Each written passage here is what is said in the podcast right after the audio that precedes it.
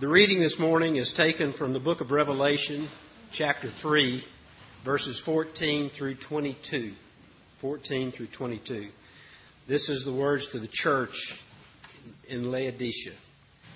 And to the angel of the church of Laodicea write the words of the Amen, the faithful and true witness, the beginning of God's creation. As I know your works, you are neither cold nor hot. Would that you were either cold or hot. So because you are lukewarm and neither hot or cold, I will spit you out of my mouth.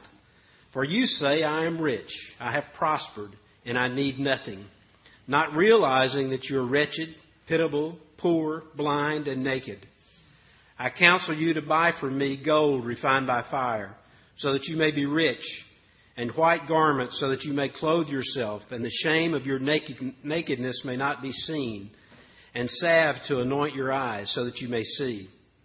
Those whom I love, I reprove and discipline. So be zealous and repent. Behold, I stand at the door and knock. If anyone hears my voice and opens the door, I will come into him and eat with him, and he with me. The one who conquers, I will grant him to sit with me on my throne, as I also conquered and sat down with my Father on his throne. He who has an ear, let him hear what the Spirit says to the churches. This is the word of the Lord.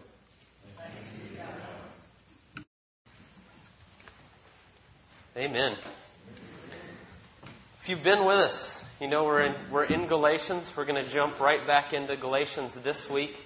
We are uh, about halfway through chapter 4 now. We've been working our way through Galatians every week. And what we've been saying, uh, just by way of review, I like to say this every week so we're, we're caught up right to where we are maybe you've missed a few weeks or you're visiting or whatever, I want you to know where we are and where we're, where we're kind of landing today.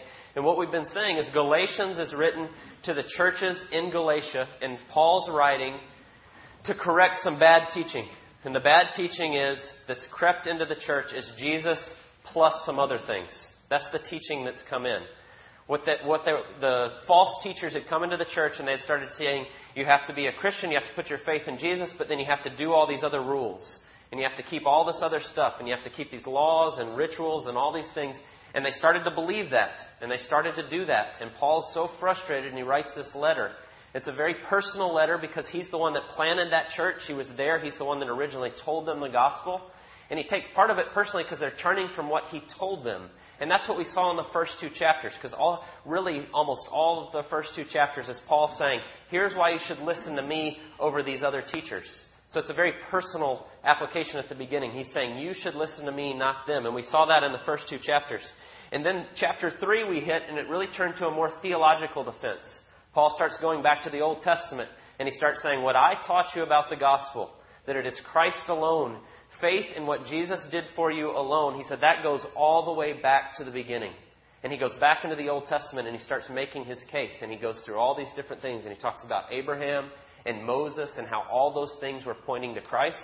And he's working through, and that's kind of where we're getting into what we saw a couple of weeks ago is he says that. He says the law, the law that came through Moses, the Ten Commandments and all the ritual and all that stuff, he said God gave that to point you to Jesus. And he says he points you to the promise that he gave Abraham. And we talked about that, how that was the, the promise that was given to Abraham is Christ. I will bless the world through your seed. So he's saying that was all pointing to Abraham. And then, then we saw the next week, we saw, or uh, last week, the experiential side of that and how uh, they were, um, what that means when we really start to embrace it.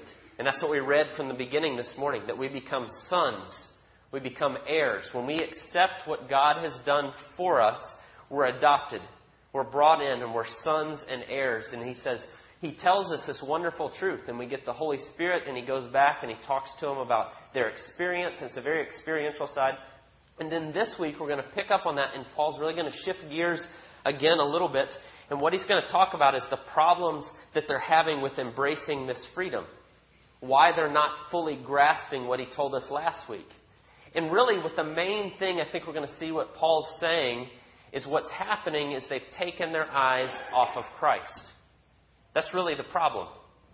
Maybe you see now why, why we sing, Turn Your Eyes Upon Jesus to lead into this sermon, because that's really what the problem was. They were starting to take their eyes off of what Christ alone had done and make it about other things. And that's really the problem. when we shift our eyes off of Him, we get distracted and other things will fill its place. And that's partly what we're going to see this morning. So, with that in mind, just kind of background of where we are, if you want to look with me, we're going to be in Galatians chapter 4, and we're going to look at verses 8 through 20. And this is the main idea, what we're talking about here in 8 through 20. So, let's read that, and then we'll get into those verses and really look at them. Formerly, when you did not know God, you were enslaved to those that by nature are not gods. But now that you have come to know God, or rather to be known by God, how can you turn back again to the weak and worthless elementary principles of the world, whose slaves you want to be once more? You observe days and months and seasons and years. I am afraid I may have labored over you in vain. Brothers, I entreat you, become as I am, for I also have become as you are. You did me no wrong. You know it was because of a bodily ailment that I preached the gospel to you at first. And though my condition was a trial to you, you did not scorn or despise me, but received me as an angel of God, as Christ Jesus. What then has become of the blessing you felt? For I testify to you that if possible, you would have gouged out your eyes and given them to me. Have I then become your enemy by telling you the truth? They will make much of you, but for no good purpose. They want to shut you out that you may make much of them. It is always good to be made much of for a good purpose, and not only when I am present with you. My little children, for whom I am again in the anguish of childbirth until Christ is formed in you. I wish I could be present with you now and change my tone, for I am perplexed about you. Let's pray, and then we're going to look at those verses. Dear Lord, we thank you for your word. We thank you what it teaches us. We thank you that it is just as relevant today as it was when Paul wrote these words under your inspiration almost 2,000 years ago. I pray that we would look at it today, we would let it inform us, we would let it convict us, we would let it bring the things in our lives to light that are taking our focus off of you. We thank you for what you've done for us. We pray that your Spirit would be here this morning to open our eyes and our ears to hear and, and apply your word. Thank you for all you've done for us. We pray it in Jesus' name. Amen. As we look at this this morning, we're looking, like I said, the problem of when we take our eyes off of Christ. That's really what's kind of under all this, what Paul's saying. And there's three questions, three things I want us to look at. One, what are the signs we are doing so? What, what is there that shows us when we're starting to do that, when we're starting to drift and our focus is going somewhere else? Two, how do we guard against that? And then three, what does it look like when our focus is on Him? What does it look like when we really do focus on Him? So let's start with the, what are the signs we're doing so. And before I even jump right into what Paul says, I kept coming back to a book I had read as I studied this this week, and this, this phrase kept coming to mind. It's a book I read probably about a year ago, and the phrase was routinization of charisma. And what that means, what the author said in this book, was talking about how when religions are started and when uh, uh, big happening, something people get really excited about, people are really pumped up at the beginning. Right? That's just our human nature. We get really excited about a new thing and we're all excited about it. But then over time, it starts to become routine. And you see it in all world religions. There's an explosion whenever they start off. You see that in, in, with Christianity in Acts. People, we can't stop speaking about what Christ has done. And it goes out and it goes everywhere. But over time, it starts to become somewhat routine, and we get into our routine. And the sad truth is, what happens is we get to a routine to where the greatest truth in all the world, that God came to us in the form of a man to do what we couldn't do, becomes routine. It becomes ho hum, becomes average. We know the story and we've got it, and okay, I've, and I think when that happens, what the author was saying in the book as I was reading, when that happens, you have to go back and you have to grasp that reality over and over. And that's kind of what we're going to see this morning. I think that's what happened partly with the Galatians. For them to be led astray, it had to have started to become a little bit of, yeah, this is the normal now. And that's when we do that, we're in a very, very scary place. It's a very scary place when it becomes routine. And that's what our first reading said this morning. If you didn't catch that, and by the way, just, just so as you're thinking, as you're sitting here in the mornings before, if you look at your bulletin, read the first reading and read this and see if you can make the connection. Because there usually is one. I'm trying, I'm trying for it to be there, and I'm going to show you exactly this morning is, is a warning to us. This is from Revelation 3, what we just read this morning, and this is Christ to the church in Laodicea. They had started to, uh, they had started into this routinization of charisma, and what Christ says to them is, I know your works, and you are neither cold nor hot. Would that you were either cold or hot. So because you are lukewarm and neither hot or cold, I will spit you out of my mouth. That's how serious this issue is we're talking about this morning. Those are Jesus' words to the church in Laodicea, and they're his words to us today. It's that important. So I just want that to be in your mind as we look into this, because this idea of being lukewarm and taking your eyes off of Christ go hand in hand. They go perfectly together. When we start to get into the routine and Christ becomes routine and our faith is just something that's part of our life and it's not the center thing, then lukewarm, those go right together. And that's a scary, scary place to be. So just heed that warning as we look at this passage this morning. So as we jump in here, though, to what Paul says, how do we know when we're starting down that path? When Jesus is getting moved to the side? When we're lukewarm? Look at verses 8 and 9 with me. Formerly, when you did not know God, you were enslaved to those that by nature are not gods. But now that you have come to know God, or rather to be known by God, how can you turn back again to the weak and worthless elementary principles of the world, whose slaves you want to be once more? And we touched on that just briefly last week, because Paul mentions the uh, being enslaved to the elementary principles in verse 3, and we touched on it just for a minute last week. And what we said was there's kind of some debate on exactly what he means, the elementary principles of the world. Most scholars think it's partly a spiritual warfare, there's, there's a, de- a, demonic side to that, which is very real in the Bible. Jesus talked about it quite often. Um, but it's also when we have other religions and other things that we turn to that start to take a primary focus in our life. And that's what it was in Galatia, by the way. They were turning to different uh, rituals and things, and they were making it all about that. But they were taking their eyes off of Christ and making it about something else, and that was the problem. But when we consider what it is for our lives, I want us to stop and spend a few moments today. We hit that real briefly last week, but what are those things today? Look at what he says in verse 8. He says, You were enslaved. He's talking about before they became believers, but it also applies to what they've come back to. You are enslaved to those that by nature are not gods. And I want you to understand what that means and what he's saying here. And what it means, the reality of what Paul's talking about, is idolatry. It's the first two commandments. Idolatry, a lot of times we say idolatry and you think, okay, Ten Commandments, no other images before me. And we immediately in our mind jump to way back when and they bowed down and they worship stuff and different things. But when we do that, when we say that, we're missing so much of what it is. We're missing the heart of what it is. That's part of it. That is true. We're not supposed to have images to take God's place. But when we go to that it's so much more and it's so much greater. And I want us just to have this in our mind. Idols, idolatry is when any good thing becomes the ultimate thing. And by the way, that implies, when we talk about that definition, that idols in our lives are usually good things. There's things that are really good that we should spend time on and we should like and we should love and, and give our attention to, but the problem becomes when they start to push God out of the way and they become central. That's when we step into idolatry, and that's when we become enslaved to those that by nature are not gods.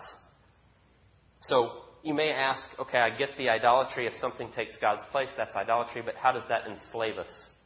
Because he says we're enslaved to those things when we do that. If you've thought about that, what that means to be enslaved by it, and it means this, if you really think about it. If anything other than what God has done for you in Jesus, the true heart of the gospel. If anything other than that is a requirement for you being happy or worthy or to ease your anxiety, that thing will become your slave master. It will enslave you. Because if your happiness, your joy, your worth is dependent on something other than God alone, when that thing, uh, I'll give you an example. I've got a bunch of examples I was thinking about. The first one, though, think about this the love your loved ones or your children. It's a good one for Father's Day. The love of your children. if you let them take the central place in your life, and they should, obviously, it's good to love your kids and to take care of them and them to be so important in your life, and they should be. But when they become the thing that defines your happiness, when being a good parent becomes the thing that defines your worth, you will be enslaved to your children. Because if your worth is by being a good parent, your kids are going to disappoint you at some point. Just, just so you know, that will happen. If you have kids and they're grown beyond this tall, you know that. Um, but the, you'll be disappointed if your worth is wrapped up in how good my kids have grown up to be, and by the way, your kids may grow up to be wonderful and great, and I hope that you're teaching them, and they do, and that's the case, but it's still a false security even if they're great. Because at some point it's not going to not to stand up, and that enslaves you. Or, or today, a lot of times it becomes, I'm going to give my kids everything they want. I want them to be happy. And you start giving and giving and giving, and you do all this, and then you're enslaved to their happiness then suddenly you can't, they, you know, they get to be 16 and I want a brand new car, and oh no, I can't afford a brand new car. And then they're upset with you. And then your happiness is enslaved by you've made their child your idol. That's what you've done. If your happiness and your worth is dependent on your child, you've made them your idol. And I say it's so subtle. It's so easy to slip over that line. And I was thinking about that this week. In Jeremiah 17, Jeremiah says, that our heart is deceitful above all things and it is desperately sick. And what Jeremiah's talking about is our sin nature. And we slide into making things idols. Really good things, good things that God gave us to enjoy, and then we start to make them central things. And it all falls apart when we do that. And it's a problem, and we have so many things in our lives that do that. Um, I was trying to think of good examples. One is maybe your job how well you're doing in your work, if your happiness and your worth comes from your job, then it's become an idol. And it doesn't mean you shouldn't want to do your job the best you can. It doesn't mean you shouldn't work hard. You should do those things. But they should always be secondary to your relationship with God. Because when that becomes the thing, it's the same thing, the same cycle. That becomes the thing, and then what happens if you lose your job? Your worth is crushed, or you're so frustrated, or you're whatever. But it should have never been in that position to begin with. We're making it an idol when we're so tied to it. A great example, as far as I said at the beginning, it's, it's your worth or your happiness or what eases your anxiety. I think every election cycle, we see how politics slip into being an idol in our lives. And I say that because you see how crushed people are when their candidate doesn't win. Or the flip side, the rejoicing of, oh, everything's great now because this guy won. And the reason we do that in our political system, not necessarily, hopefully not in the church, but in our political system today, we take a candidate or an ideology or one of these things and we make it the answer. If we just get this guy in office, everything will be all right. Well, that guy in office may make things better, but he will not make everything all right. And the reason he won't make everything right is because there's one the problem and it's sin, and there's only one the answer, and it's God through what he's done in Jesus Christ. And when we take anything else and slide it into that place, you're going to be disappointed. And you're going to be anxious. And you're going to be frustrated. It inevitably will happen at some point. Now, now hear me on that. That doesn't mean you shouldn't be involved in different things or you shouldn't care about your job or love your children or even care about politics, but they should be in the proper place. They should always be secondary of your love for God. And when they don't, we fall apart. It's a mess. So, why do we as Christians do that over and over? Why do we slip into this? The church was doing it here. Paul's writing to them. They're doing it. Why do we slip into it as Christians? It goes back partly to what I just said from Jeremiah. It's because our heart is diseased. We're sinful. And at the very heart of our sinfulness, you go all the way back to Adam and Eve, and I've said this a lot, said this a lot recently, is the very heart of the original sin was self centered. Adam and Eve want to be like God. I want to make it about me. And you can see that when you really follow it through and all these different idols that pop up in your life, they really come back in a lot of ways to self centeredness. And you may say, well, that doesn't seem, how, how do the, some of those things come out of self centeredness?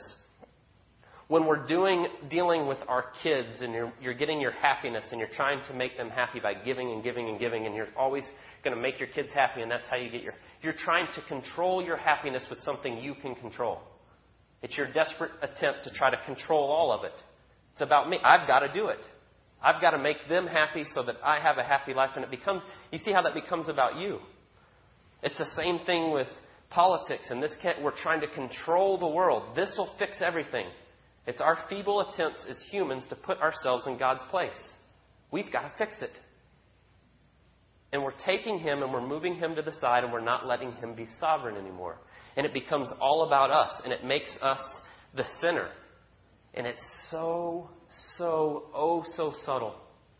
It's so easy to slip into it being about me. And I'm, hear me, I'm not pointing the finger at me. I, we all struggle, I struggle with this every day. You so easily can slip to the middle and make it about us or about me. One of the most subtle ways, and I thought about this this week, and it hit me so hard when I thought about it, because I've done this. But when we slip into making our means of worship an idol, we do that. We'll go to church and it's our favorite songs that week, and we go, Oh, I worshiped so good. It was so great today. Or I've actually heard many times in church, and it pains me to say this, but the reality is, oh, I didn't know that song, or I really didn't like those, so I just really couldn't worship today.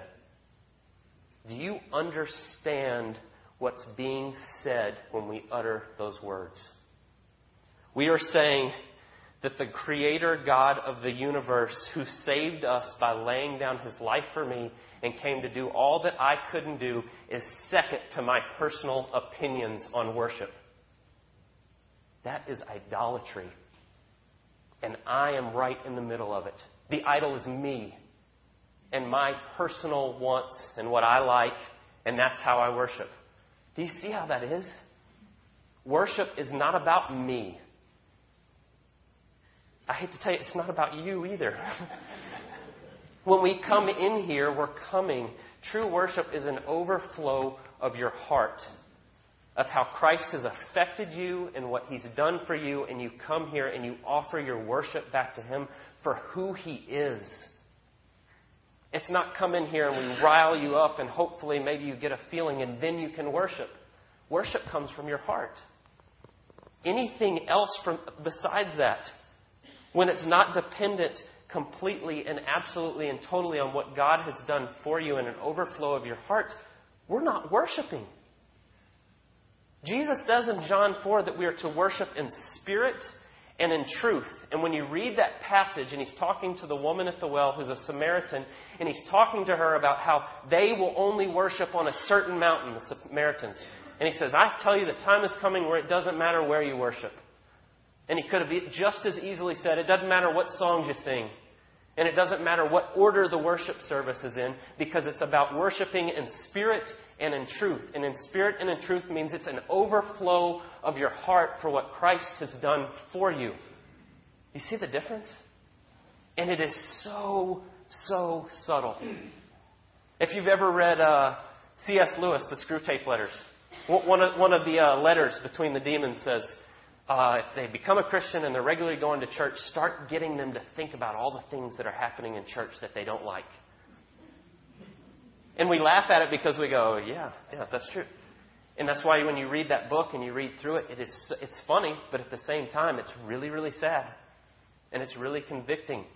Because if you're here every week, well, Satan hadn't kept you from getting here, so now I'm going to go to work on why you're here and what it looks like and we have to be so careful to guard our hearts that it doesn't become, that, that a good thing doesn't become the main thing. So it doesn't become about us. Because when it becomes about us, we're slipping into being lukewarm. We're taking our eyes off of Christ and we're opening ourselves up to exactly Jesus' warning in Revelation 3. Worship should never be about the specific order or the specific whatever. I was thinking of an example of, of different times where it was just a wonderful time of worship. And what kept coming to my mind was being a senior in high school and going on a mission trip to Jamaica. And we went to the middle of the island in the poorest of the poor area, and we were helping a guy and his family build a house that was probably as big as this section out of block walls. And they loved the Lord and they would sing songs while they were working and they were so excited. And they didn't have anything that we have as far as wealth or comfort. And I remember going to church with them on Sunday and they met in a tent. And it was 90 something degrees in Jamaica. And they had about a three and a half hour worship service.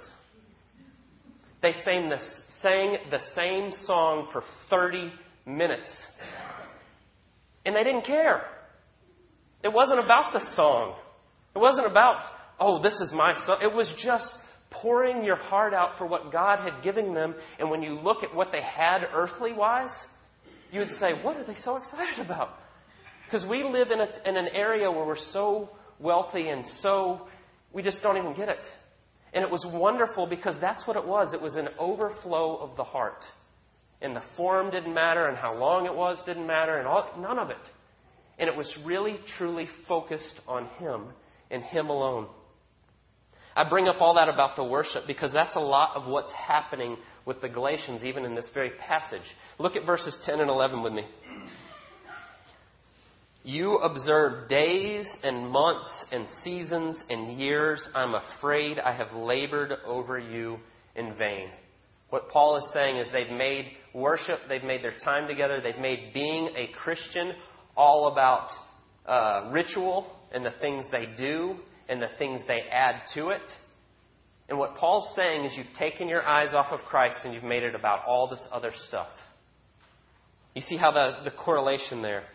They're slaves to the ritual. Look at verse 17. It goes hand in hand with what we're just saying. They make much of you, but for no good purpose. They want to shut you out that you may make much of them. He's talking about the Galatians. He says they're making much of you. They're making much of the. I'm sorry, he's talking about the false teachers making much of the Galatians. And they're making much of the Galatians by saying you're saved by Jesus plus what you do. You see, when you do that, you make your standing before God about you. It's not just Jesus, it's you plus Jesus. It's what you do. And when you do that, you're taking your eyes off of Him, and that's exactly what Paul's saying. It's okay to make much of someone in the proper context, but not when it's salvation and pointing to what you do in that, you're missing it. And that's what Paul tells them. They're moving God to the side. And when we do that, what they were saying is, God needs me. That's exactly, that's really what they're saying. If you're, if you're coming to Christ, if you're coming to God and you're saying, Yes, I'm a Christian and I believe what Jesus did, but I need to do this. What you're telling God is, God, you need me to complete my salvation. You're making it about you. You're taking your eyes off of Christ and turning it solely on your, your idol is your works. It's you. So you see how, just when you take all this, I hope that gives you a clear picture of ways we do it. And you can probably think of a lot of different ways where we start to push God to the side. There's tons of them. So what do we do? What is the answer? What does Paul say here that helps us not have that be the case? Look at verses uh, 12 to 14. Brothers, I entreat you, become as I am, for I also have become as you are. You did me no wrong. You know it was because of a bodily ailment that I preached the gospel to you at first.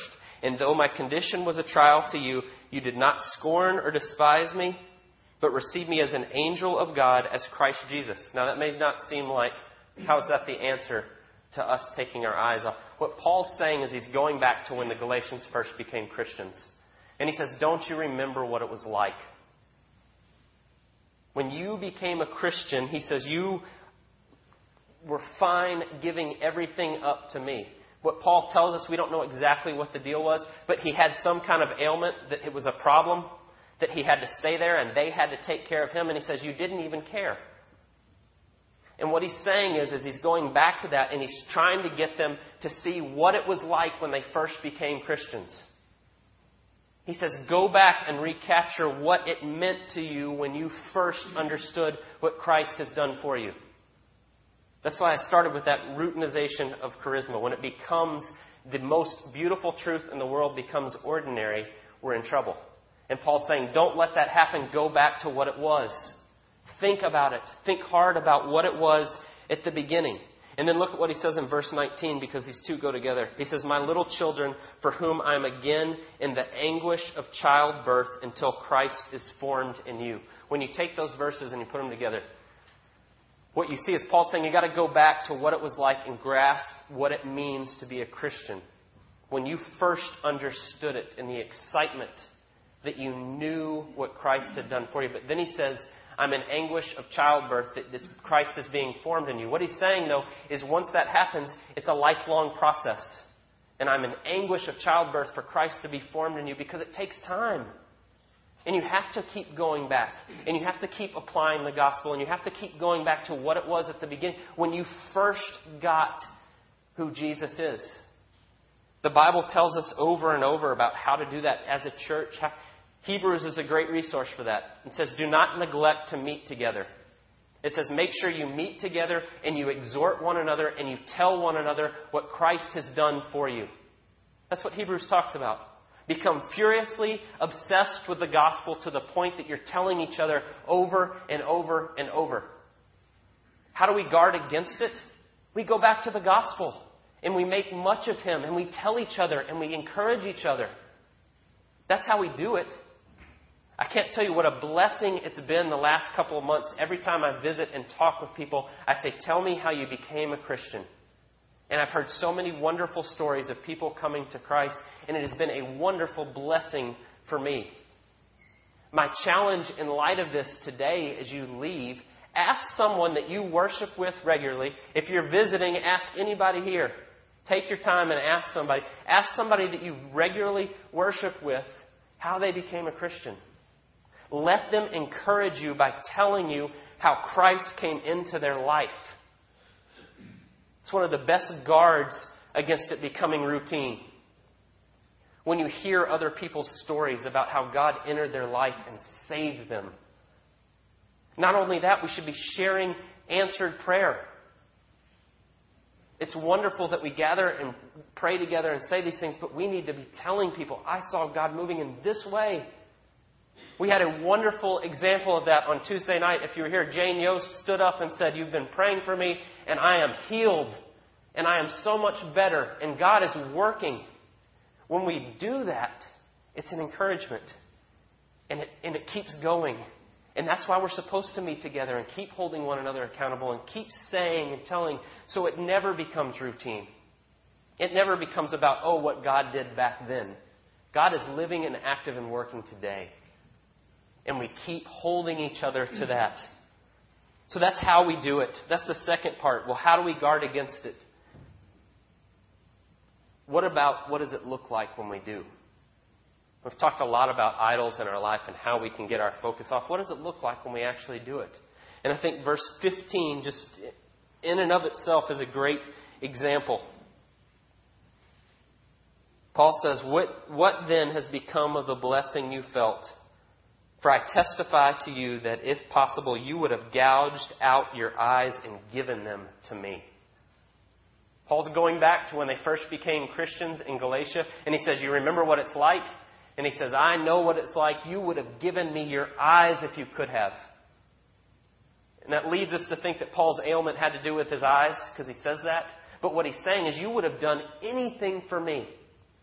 And the reason they would have done anything for him is because the reality of what Christ had done for them was so new and so crystal clear and so exciting that Christ was in them and they were living it. That's what it looks like. Instead of being selfish and our idols being us and us controlling, what happens is you go out and you love others. And it becomes outwardly focused. And it's not about you. And it's not about all your stuff and what you think and my preferences and all that. It's about loving others. It's about giving your eyes if you could have, is what Paul says.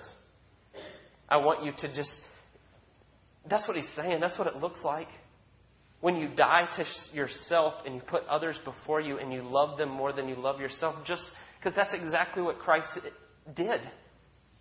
That's what it means when Christ is in us, when he is formed in us. That's what he did. He gave up all to come for us to do what we couldn't do and lay down his life so that we could be accepted. When he's formed in you, that's what it starts to look like. I'm going to put others above and over me because He did that for me. And it doesn't matter the person or what the situation is, that's, that what, that's what the reality should be. We're going to end there today, and we'll, we'll move on in Galatians next week. But that's my prayer as we consider, as we end today, that we're that type of people. That we love each other and we exhort each other and we are so outwardly focused that it's never about us and all our stuff, but it's just about loving Him and loving others through that. Let's pray. Dear Lord, we thank you for your word. I thank you that you've preserved it for us. I thank you for the. Uh, experiences that you led Paul to that he could then write this letter down for the Galatians and, and for us today, that we can see clearly how we sometimes slip off and we take our eyes off of you. I pray that we would never do that. Let us be a church that is so solely focused on you and you alone that it just shows in everything we do how we love each other, how we're together, how we move forward, how we worship. Let that always be our focus. We thank you, thank you for all you've done for us, and we pray it in Jesus' name. Amen.